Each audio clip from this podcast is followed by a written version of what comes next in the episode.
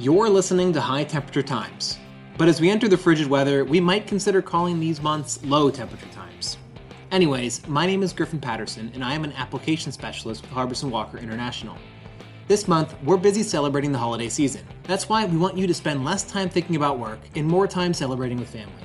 So, to that end, we're going to keep it short this month and talk about how winter weather can affect refractory performance in installations. No guests, no bull, just facts.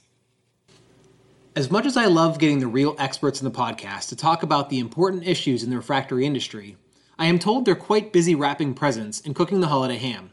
So, for this episode, you're stuck with me monologuing about the critical factors involving monolithic refractory and cold weather applications.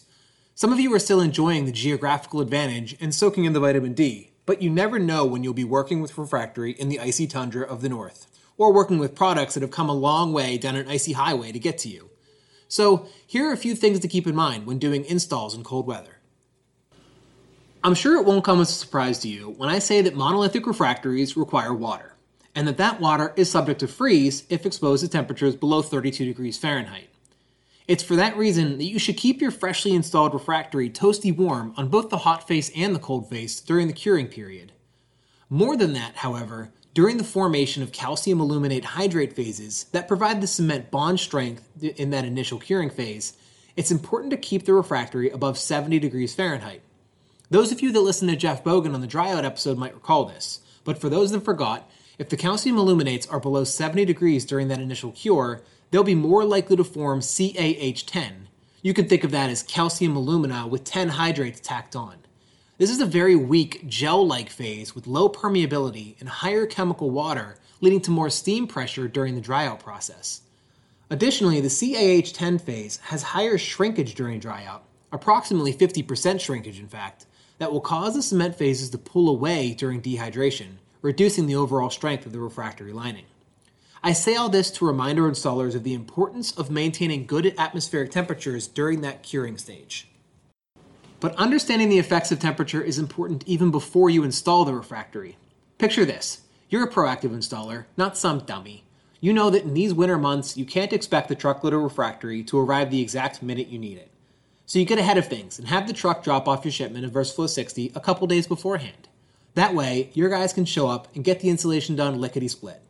However, those bags of refractory have been sitting around in the cold for a few days. Here's your first thought I'll add warm water when mixing, so the final mix is back to room temperature. Here's why that doesn't work. We're adding 5.5% water to this when mixing. Three pounds of warm water isn't going to heat an ice cold 55 pound bag of material. So that idea won't work. What about this one? We put the material in a tent with some heaters for a couple hours beforehand to get the entire area warm enough to roast some chestnuts. Sounds smart, right? Just remember that refractories are insulating materials. You're using them because you want to keep the 2000 degree temperatures inside your vessel from getting outside. So if you heat up the outside of that pallet, what do you think happens to the middle of it? We ran a little trial of this at our Smithville location. We took a pallet of material and put a thermocouple on the outside and another one in the middle. We then left it outside in the middle of winter until the two temperatures matched. Once they did, the pallet was brought inside and left until the middle of it reached a usable temperature.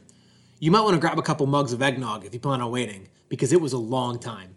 It took three days of the pallet sitting inside a heated warehouse to return to a usable temperature.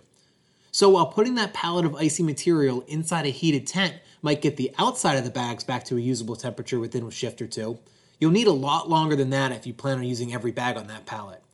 This also applies to those 2,000 pound bulk bags with the material sitting in, in the middle of the bag versus the material at the edge. So rather than advancing those materials straight to the job site to sit in the cold for a few days, consider having them put into a heated warehouse so the material is ready to use when you are. One final consideration when using materials in the frigid north is to ensure that you don't start the day with a cold mixer. You've put all the effort into keeping the material warm and keeping the vessel warm for the cure. Don't waste that first patch by putting the material into an ice cold mixer. Your men won't be the only happy ones when you tell them the mixer is set up in a nice warm area.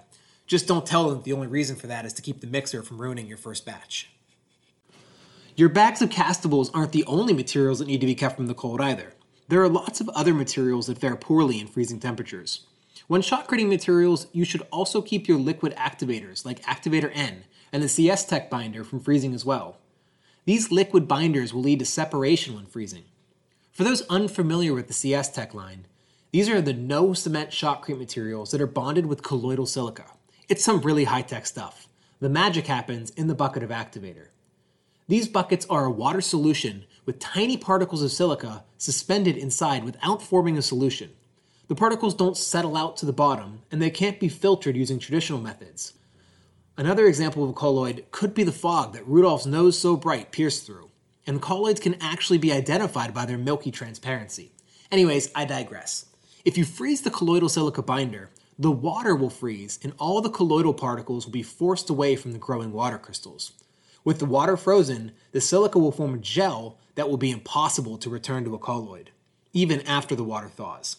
Any frozen CS Tech binder will need to be thrown away. Other liquid binders, like Activator N, should also be kept from freezing temperatures. Since this is a solution and not a colloid, it can in theory be remixed into solution after the ice has been thawed. However, this is not easily done and realistically should also be disposed of. All right, one last consideration before I leave you to your figgy pudding. Ambient temperatures can affect set times. Many of our customers will know this by the winter mix and summer mix preparations we previously had. In reality, an international company selling product to Saskatchewan, Canada, and Sao Paulo, Brazil shouldn't limit themselves to the climate of one region, so that was rightly done away with. However, the science still remains. If you're installing KS4 in East Java, Indonesia, it's going to set faster than if you're installing it in Juneau, Alaska. Thus, when mixing and installing refractories in the winter wonderland, expect the set times to be longer. To that end, you might consider online or quick set rated materials, as they are known to set faster than their standard setting counterparts. Another mentality would be to utilize higher cement castables if possible. Cement hydrate formation is an exothermic process, meaning that it generates heat. As the water and lime react, the material will heat up and assist with the set behavior. This heat will help keep the material above that aforementioned 70 degrees Fahrenheit when the weather just can't. If you're really in a pinch, you could utilize field additives to adjust the set time of your castable. Citric acid is sometimes used in hot climates to slow the set times down, while hydrated lime can be used to accelerate them, such as we need here. HWI's Activator HL is a hydrated lime powder that will do the trick well, but there are lots of other possible activators that you can use here, such as calcium silicate, calcium nitrate, water, glass, or lithium carbonate. You can see the trend I'm working towards here. These are all alkali suppliers that will increase the reactivity of the mix, causing it to set faster. But how much do we add? This is a critical question because too much and you'll end up flash setting your refractory in the mixer or even worse, the pump. So you'll want to start low and increase as needed. It's really an art more than a science. Consider starting at maybe 0.01 or 0.02% addition.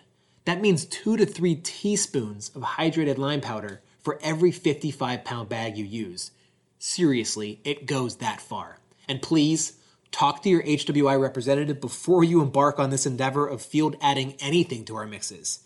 You'll come to appreciate our expertise in this area. So, we looked at keeping your vessel warmed in that curing phase. We looked at keeping your material and staging area warmed. We talk about not letting your activators freeze, and we mentioned adjusting your set times by adding a scotch of hydrated lime. Are you ready to abandon winter and move to the beach yet? Or maybe we just spend these months looking at brick installations where we don't have to worry about the weather conditions or dryouts. No matter what path you take, HWI is here to help. If you need help understanding specific effects of climate conditions on specific products, or need advice on how to modify a dryout for certain conditions, or what field additives to use, give us a call or reach out to us at technical marketing at thinkhwi.com. But most of all, we here at HWI wish you all a happy holiday, and we look forward to bringing you more great episodes of High Temperature Times in the new year. If you haven't already, be sure to subscribe on Apple, Spotify, or Google Podcasts. Merry holidays and a happy new year.